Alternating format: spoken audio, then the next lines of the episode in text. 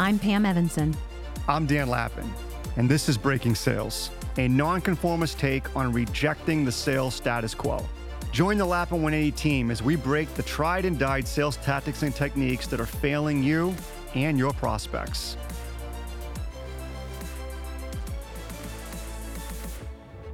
How many times have you and I probably done deal dissections with our clients and everything seemed to move toward change, that the prospect would actually benefit from the change? There was more value in the change.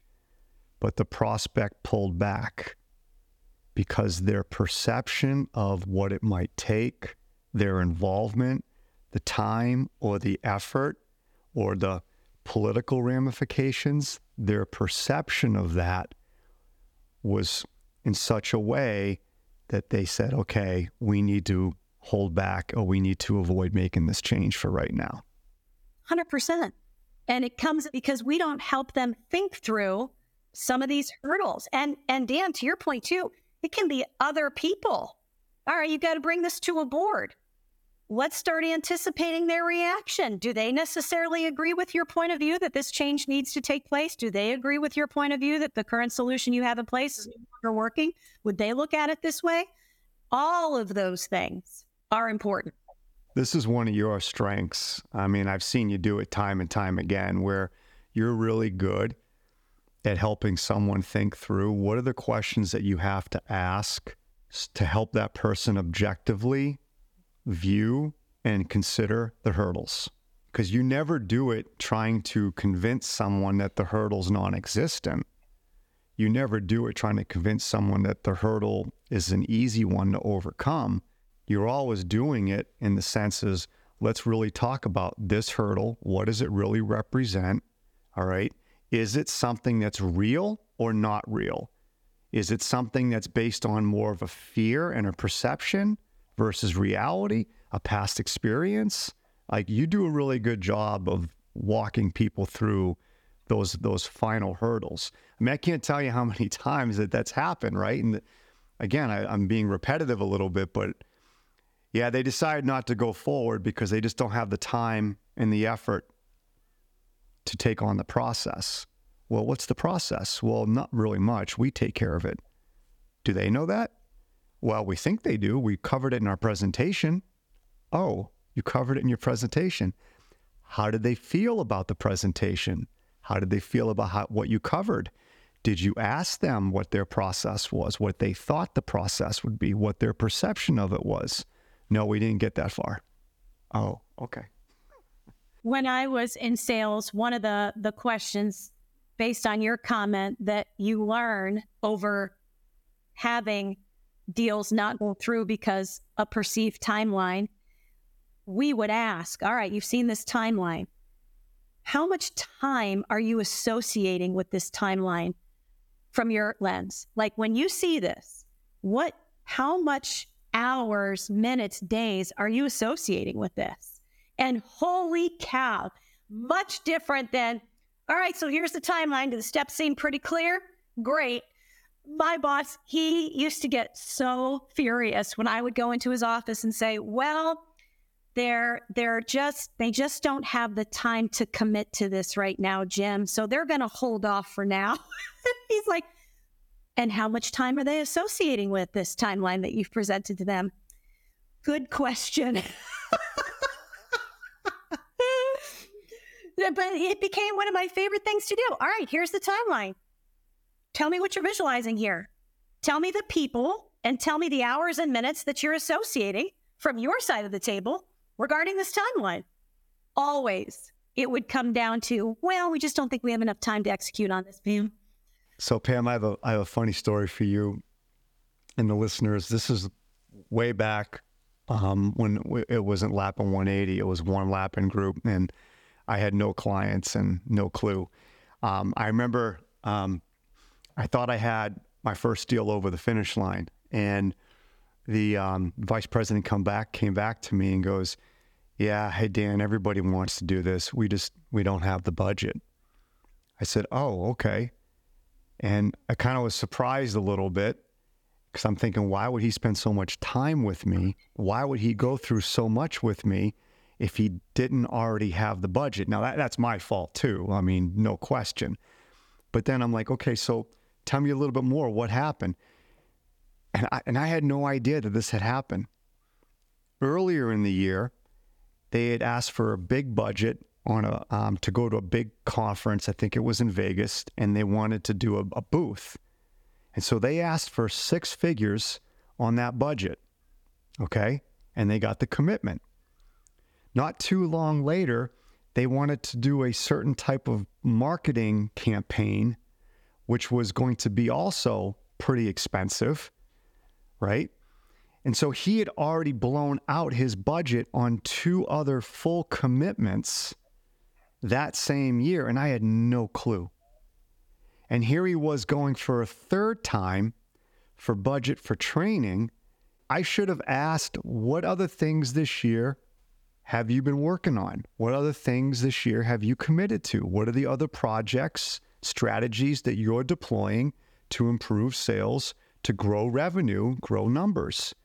If I would have been better at asking, what are the other options? What are the other commitments? What are the other strategies that you have in play? I would have learned all that. Even as simple as as you go to that have that conversation, let's talk about how it's going to be received based on what you've been doing over the course of the year. What could be potential like, oh, we're not going to do this? Like, why would this person say this is not something I want to do? Like, to your point, and it's so funny, you bring up something so spot on. We think they're already thinking ahead to that. No, Psychology demonstrates, right?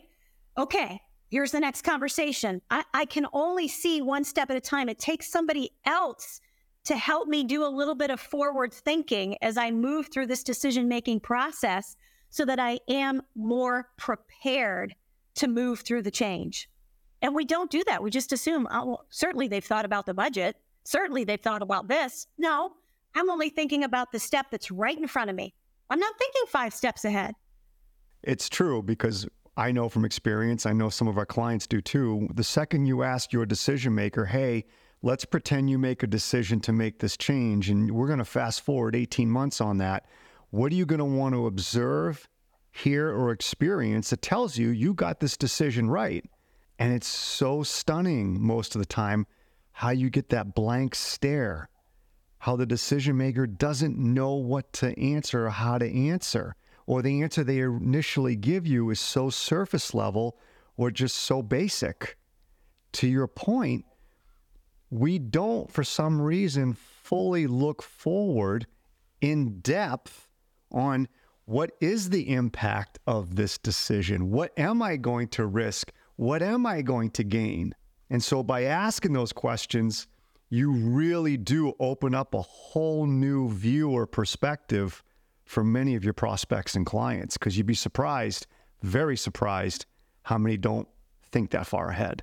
And I get to the point with some of my sales professionals where if we've been doing this for some period of time, they know they're not allowed to be surprised.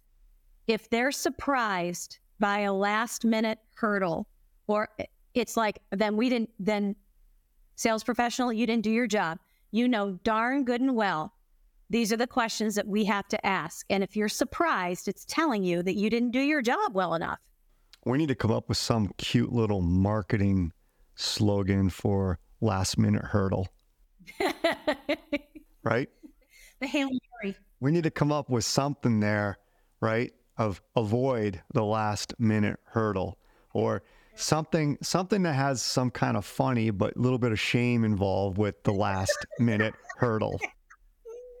Shame. I like it.